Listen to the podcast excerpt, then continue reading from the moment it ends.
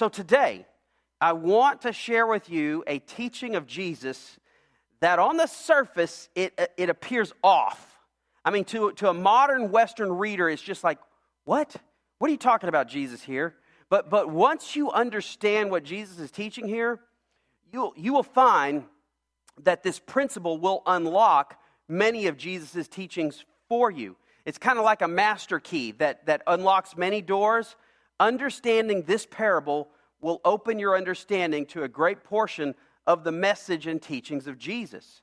So Jesus said, it's found in Matthew chapter 13, he says, The kingdom of heaven is like a treasure hidden in a field, which a man found and covered up. Then in his joy, he goes and sells all that he has and buys that field. You see, on the surface, this verse can be confusing. I mean, it seems counter to what I understand Jesus' message of redemption to be. I mean, if, if, if this teaching of Jesus confuses you, don't feel bad. It stumped me for years too. Uh, I thought we were supposed to share with others how they too can be forgiven and go to heaven.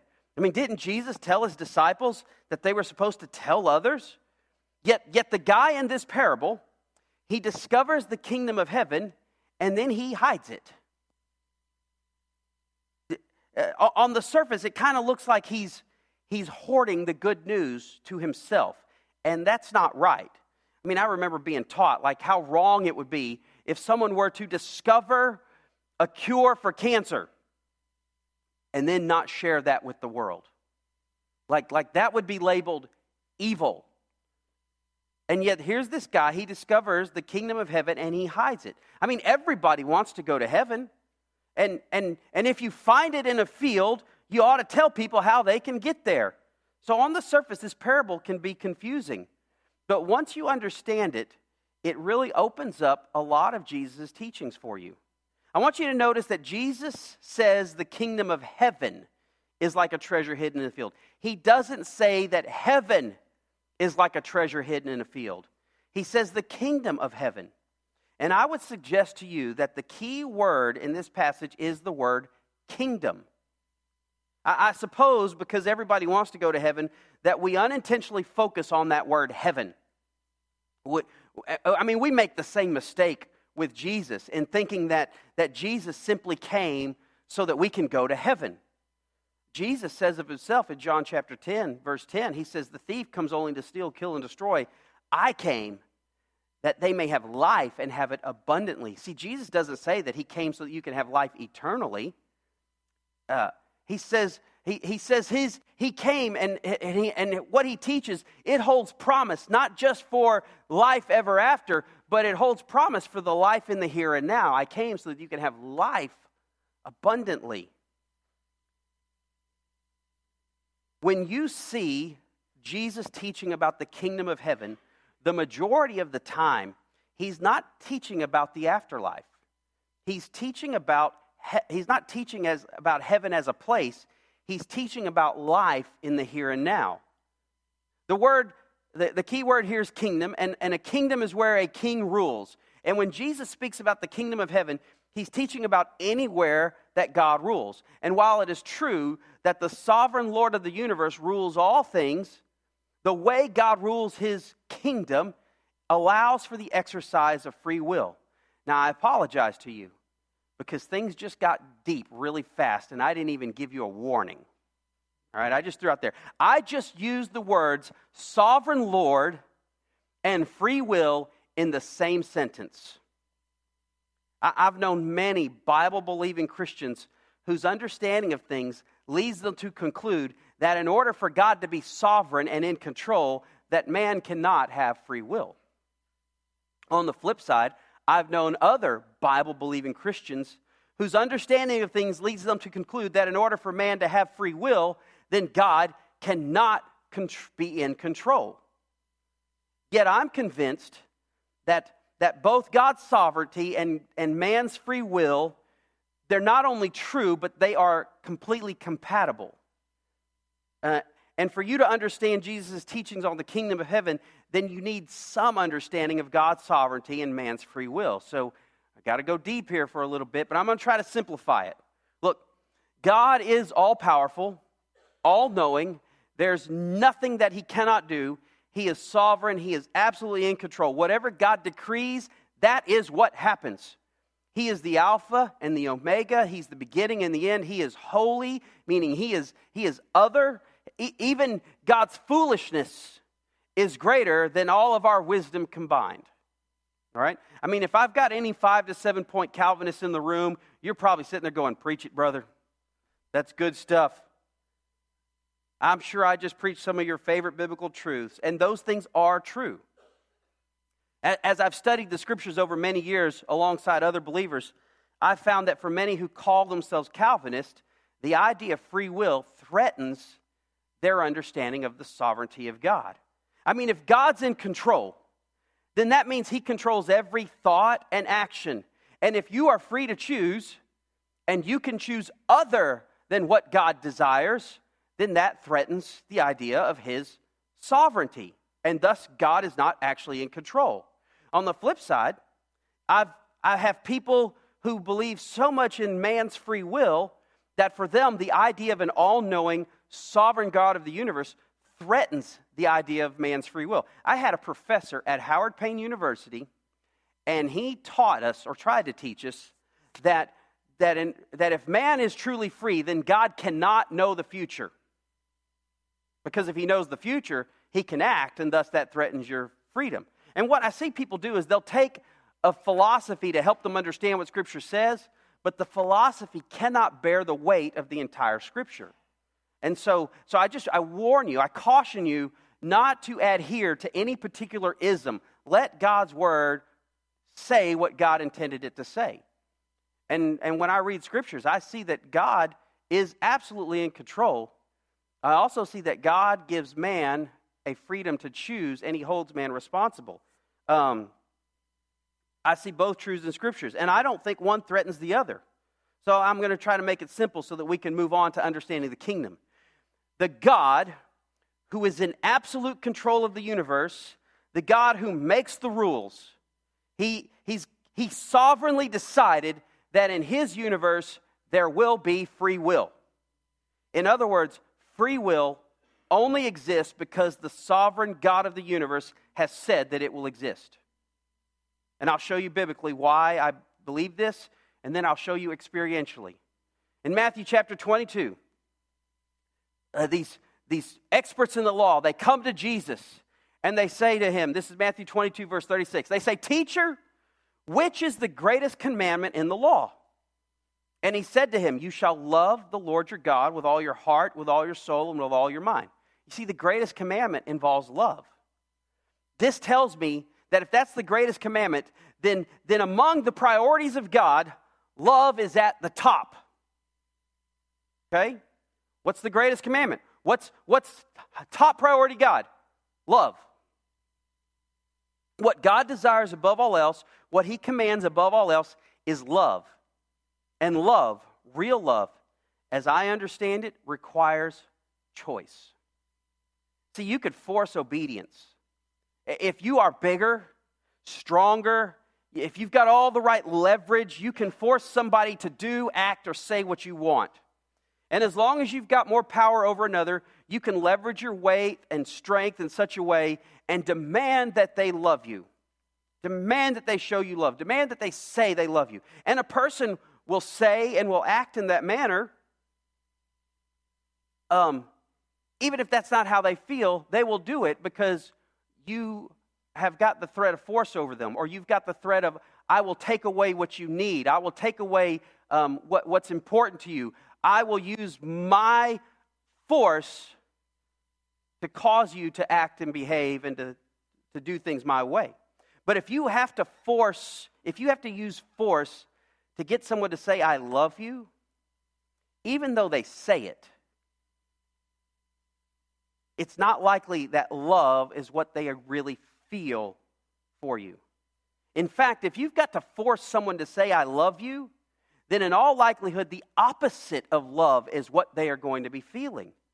I mean, love, if it is to be real, must come freely from the heart. It's a choice. And because God, who is love according to Scripture, who God, who wants love above all the other commands, this sovereign God has said, All right, because I want love, freedom has to exist.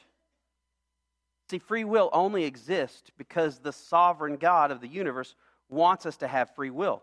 And that is how God rules his kingdom. He gives you and I a choice.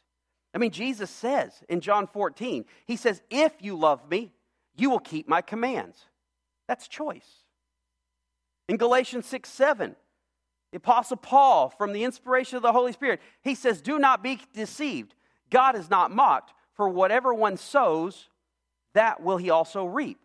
Meaning that it's like you are going to get the result of your choices, and God is holding you accountable to that. There's responsibility there. And we've all experienced this. I mean, I'm confident that I'm not the only person in the room who has known what God wants. I've known what God has said no to, I've known what God has said yes to, and yet in my own choosing, I decide to do precisely what I know God doesn't want me to do. Oh, no, you're like, oh, I don't want to listen to that guy preach anymore. He's a bad guy. But I know I'm not the only one. And as I've sat there, I'm like, okay, God, you said I'm not supposed to do this, but I really want to do this, so I'm going to do this. You know what has never happened? God has never sent down a lightning bolt to strike the tip of my big toe to be like, watch out, buddy. I'm going to zap you if you take another step. Anybody got their toes zapped recently? You, you and you, he could have done that. But he doesn't. Why not? Because Jesus teaches us if you love God, you'll obey his commands. He gives you that choice. He gives you an opportunity to live out your love for him or to live out your own selfishness. We've all experienced this. He lets you choose counter to his will.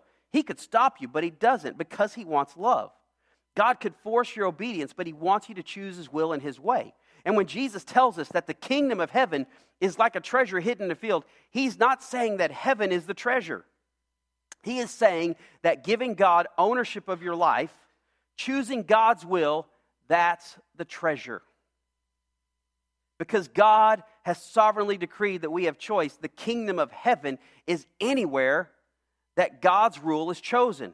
What Jesus is teaching here is that he that giving God ownership of your life choosing to follow his commands, that is like a treasure hidden in a field. And the treasure is so valuable, it's worth giving up everything of value in your life.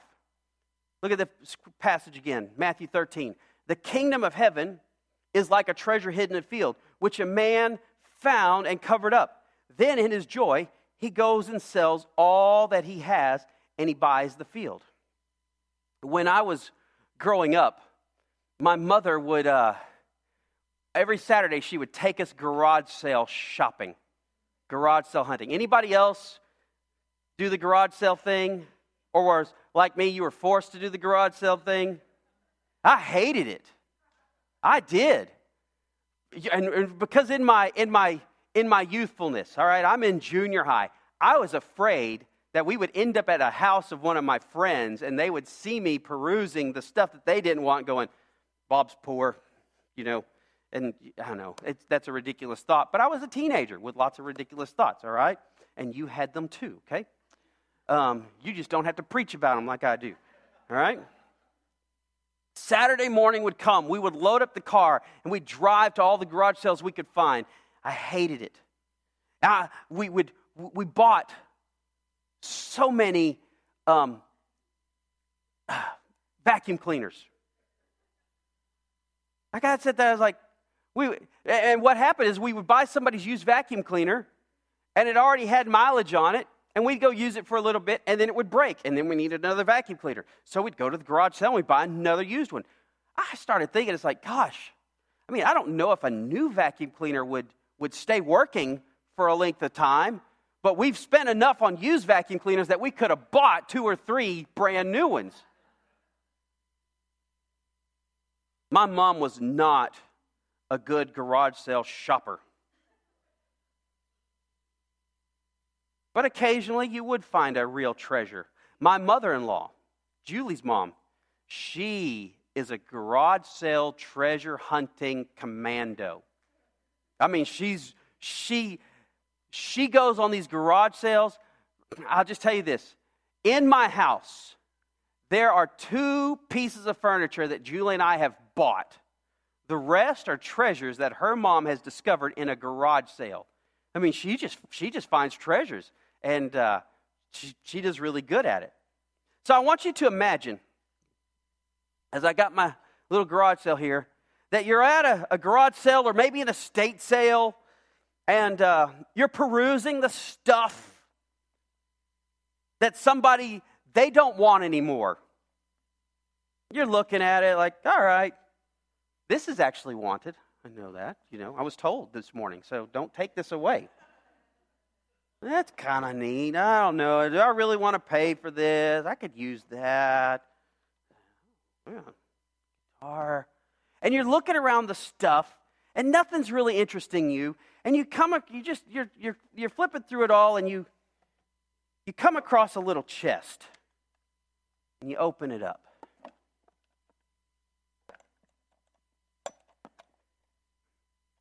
And inside it, you see something surprising.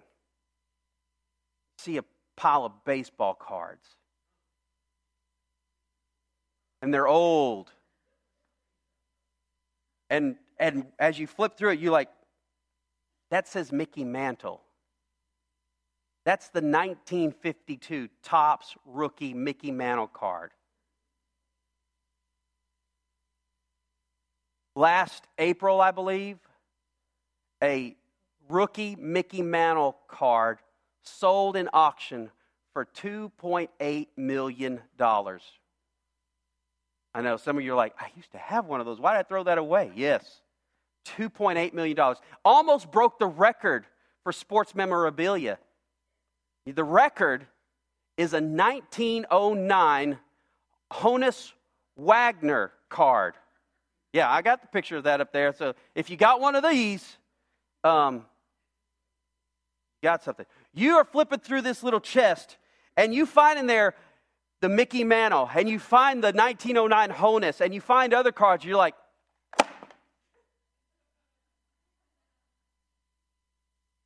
this is a treasure. You call to the lady who's running the sale. Ma'am, how much is this chest? She says, $5. What about all the cards inside? $5. Okay? Now, we live in the day and age where everybody's buying things digitally. I mean, I don't carry cash anymore. You look in your wallet and you're like, I don't have five bucks. Ma'am, I'm, I want to buy this chest. Will you hold it for me? Nope, first come, first serve. I want this. So, what do you do?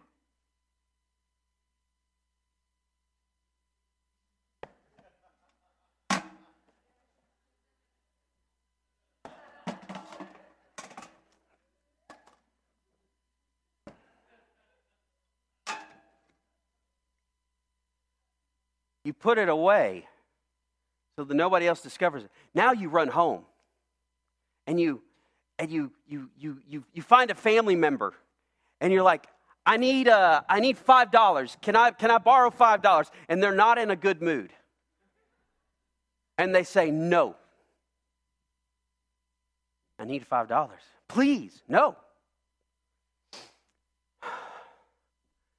I will sell you my 52 inch television for $5. You're, you're nuts. I will sell you my 52 inch television.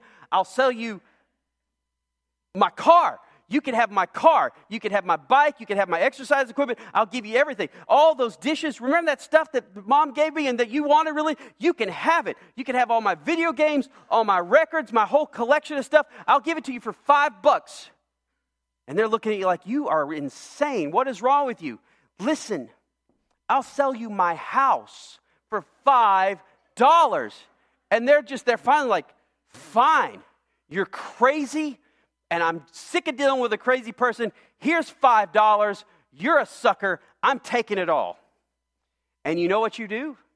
You take your $5, even though you've sold everything that you have, and you skip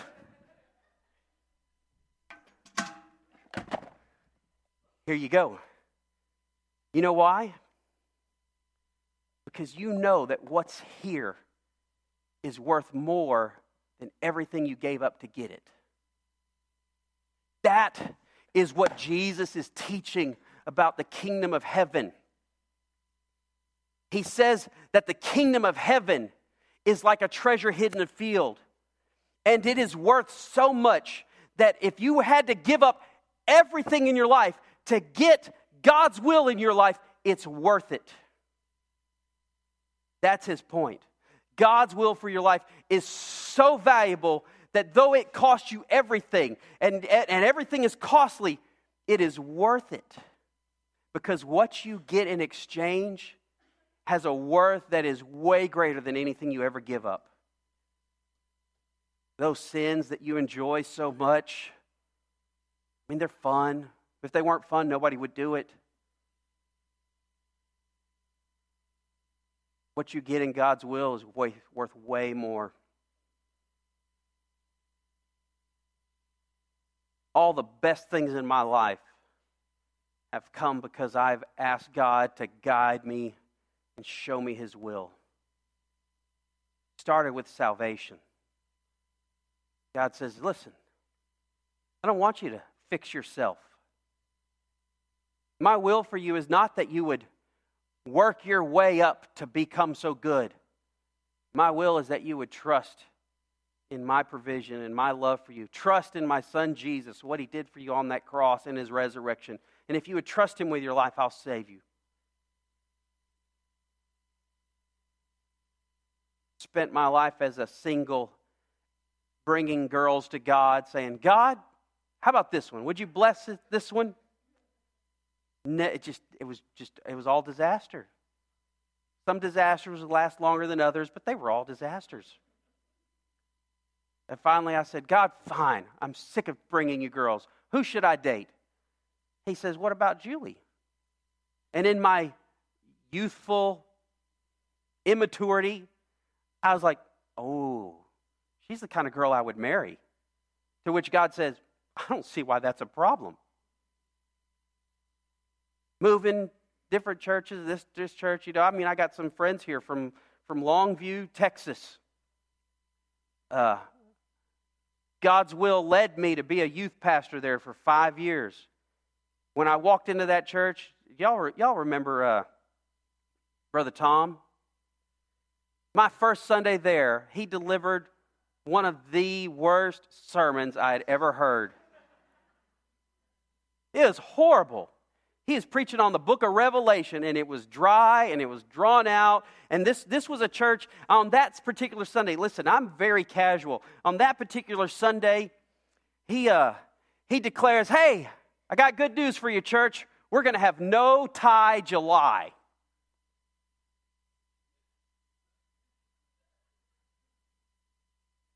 I, I I'm telling you guys, I sat in my pew with my family there with me, and I was like this What have I done? because I had just accepted the position as youth pastor. Turned out to be a great five years. God did a lot of work in me to prepare me to be a pastor, and I've made some lifelong friends that now you're, you're joining with me in God's work here. I mean, what a great decision. But when I made it, I was like, oh, I don't know if that's right. God's will for your life, no matter what you have to give up to get it, I promise you, by the Word of God and by experience, it's going to be the best decisions you ever made. I want you to notice that in the scripture, he says, The kingdom of heaven is like a treasure hidden in a field, which a man found and covered up. Then in his joy, he goes and he sells all that he has and buys it. Listen, if God's will for your life feels like an obligation, if it feels like a burden, if, you're unhappy because you think you're missing out on something good, because you chose God's way rather than another way, then you don't know the treasure you have in Jesus. God's will is not a burden, it's a joy. So Jesus teaches in, in Matthew 6:33. He says, "But seek first the kingdom of God and his righteousness, and all these things will be added to you." Look, Jesus is not saying to make heaven your first priority. The context of the verse is that is, that, is how God will take care of your needs, your, your food, your clothing. And Jesus is not saying that when you're saved, that, that all your needs are going to be met.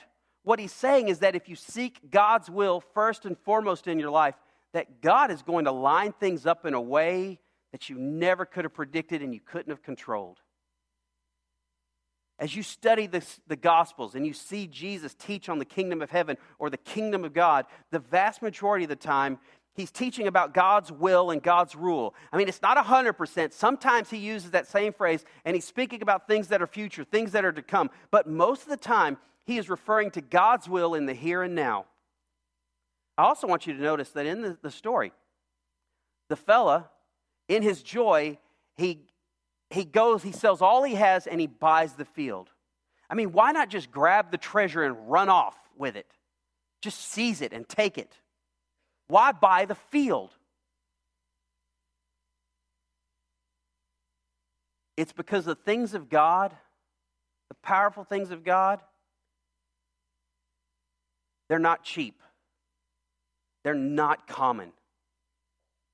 They're not typical. You don't get the things of God for nothing. In fact, the greatest gift ever given, it didn't cost you anything, but it's the most expensive gift that's ever been given. You say, you, people think it's like salvation's free just because it didn't cost you anything. Yes, it didn't cost you anything, but it did cost Jesus, the sinless Son of God, his life bled out, asphyxiated on a cross with nine inch nails in his hands and feet. It wasn't cheap, it's the most expensive gift that's ever been given.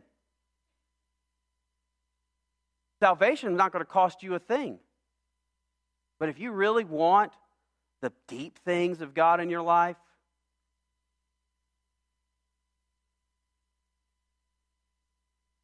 There's a price to pay. And Jesus teaches it's worth it. Because what you get in exchange, even if you have to give everything up, you get more. Serving in the little town of Albany, filled with ranchers and oil men, I had one rancher, and he had testified. He's like, he's like, he was always afraid of God's will in his life. Because he's afraid. If I say yes to God, God's going to send me to Africa. That's what he's afraid of. He finally said yes to God. You know what God did? God sent him to Africa. And now he goes back every year. It's a privilege, it's a joy for him to get to go and share the gospel with, with people in Africa. What he was afraid of actually was one of his favorite things. And he goes back and he goes back and he goes back. And you got this little small town rancher in the big continent of Africa sharing the gospel. What are you afraid of? Your effort to control things, how's that working for you? Is that sin really that great? having to hide it, worrying that people might discover you.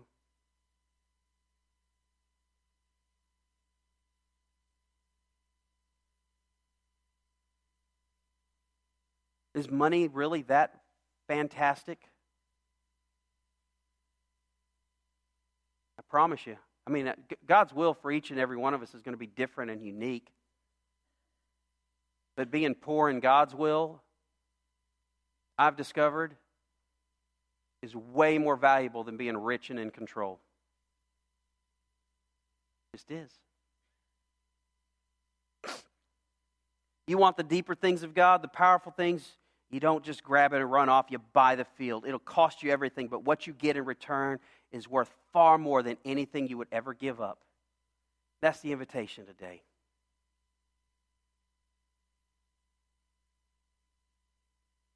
What are you holding on to that is keeping you from God's will? God's calling you to someplace else, and you're like, oh, but this is. I don't want to let go. What are you holding on to today?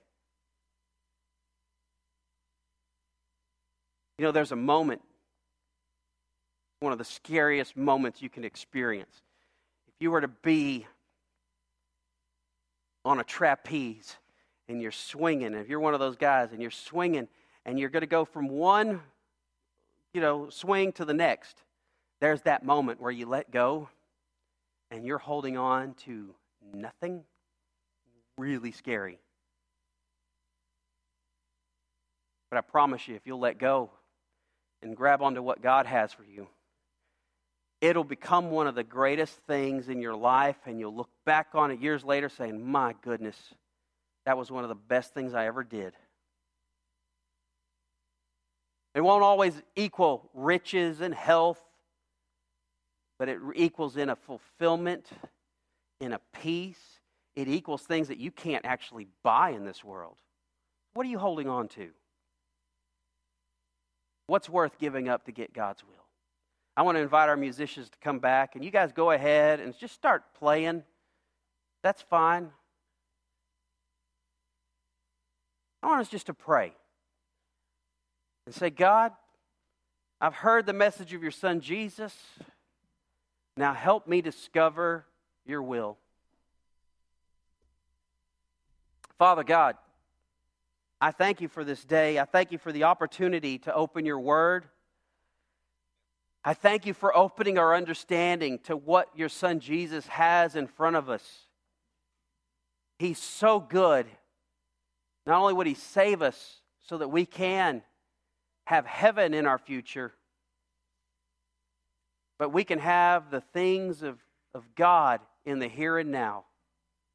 God, I pray for your people that you would awaken in them a hunger to seek you out in their life, to seek you out in their relationships, to seek you out in how they conduct their business, to seek you out in their, in their plans for the future. And God, to just experience your will with joy. God, may we not be hung up on what it costs, but rather be excited about what it's worth. And thank you, God, that you've given me a lifetime of stories that just convince me that even when I don't understand how you're leading, you've proven yourself good over and over and over again.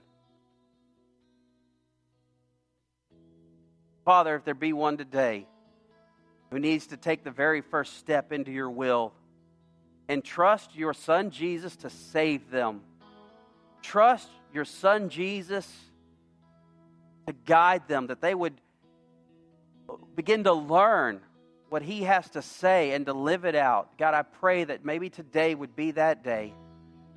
And just like I met you by walking the aisle of a church and saying, Pastor, I don't know what I'm doing. I just know I need God. Maybe somebody here today would be in a similar spot. God, I pray for the one here who's just holding on to control. They're, they're just they're, they're just terrified and anxious that if they let go of what they have, that, that you're not going to catch them, that it's not going to work out. God, I just pray courage for them. I pray faith for them. God, I know there is not a better place to be in this world than in your will. And I pray that you would help us each discover that. Father God, whatever you have for us, call us out, call us upward, call us onward. And may we, in faith, just begin this moment with the answer of yes, God. You fill in the question. We've already given our answer. We pray these things in the name of your Son, Jesus. Amen.